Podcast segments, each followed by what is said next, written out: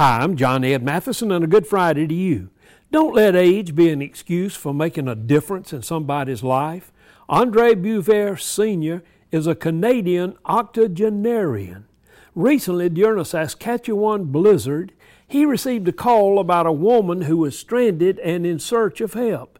She had pinned her location on social media. She was more than a quarter of a mile away. Andre's wife discouraged him from going out into the storm on foot to search for the stranger, and in order to reach the woman, he encountered two other stranded vehicles. Andre brought all seven passengers back, passengers back to his home where they enjoyed a meal and spent the night. Now remember, Andre is in his 80s. When asked about it, he said, You don't think about it, you just do it.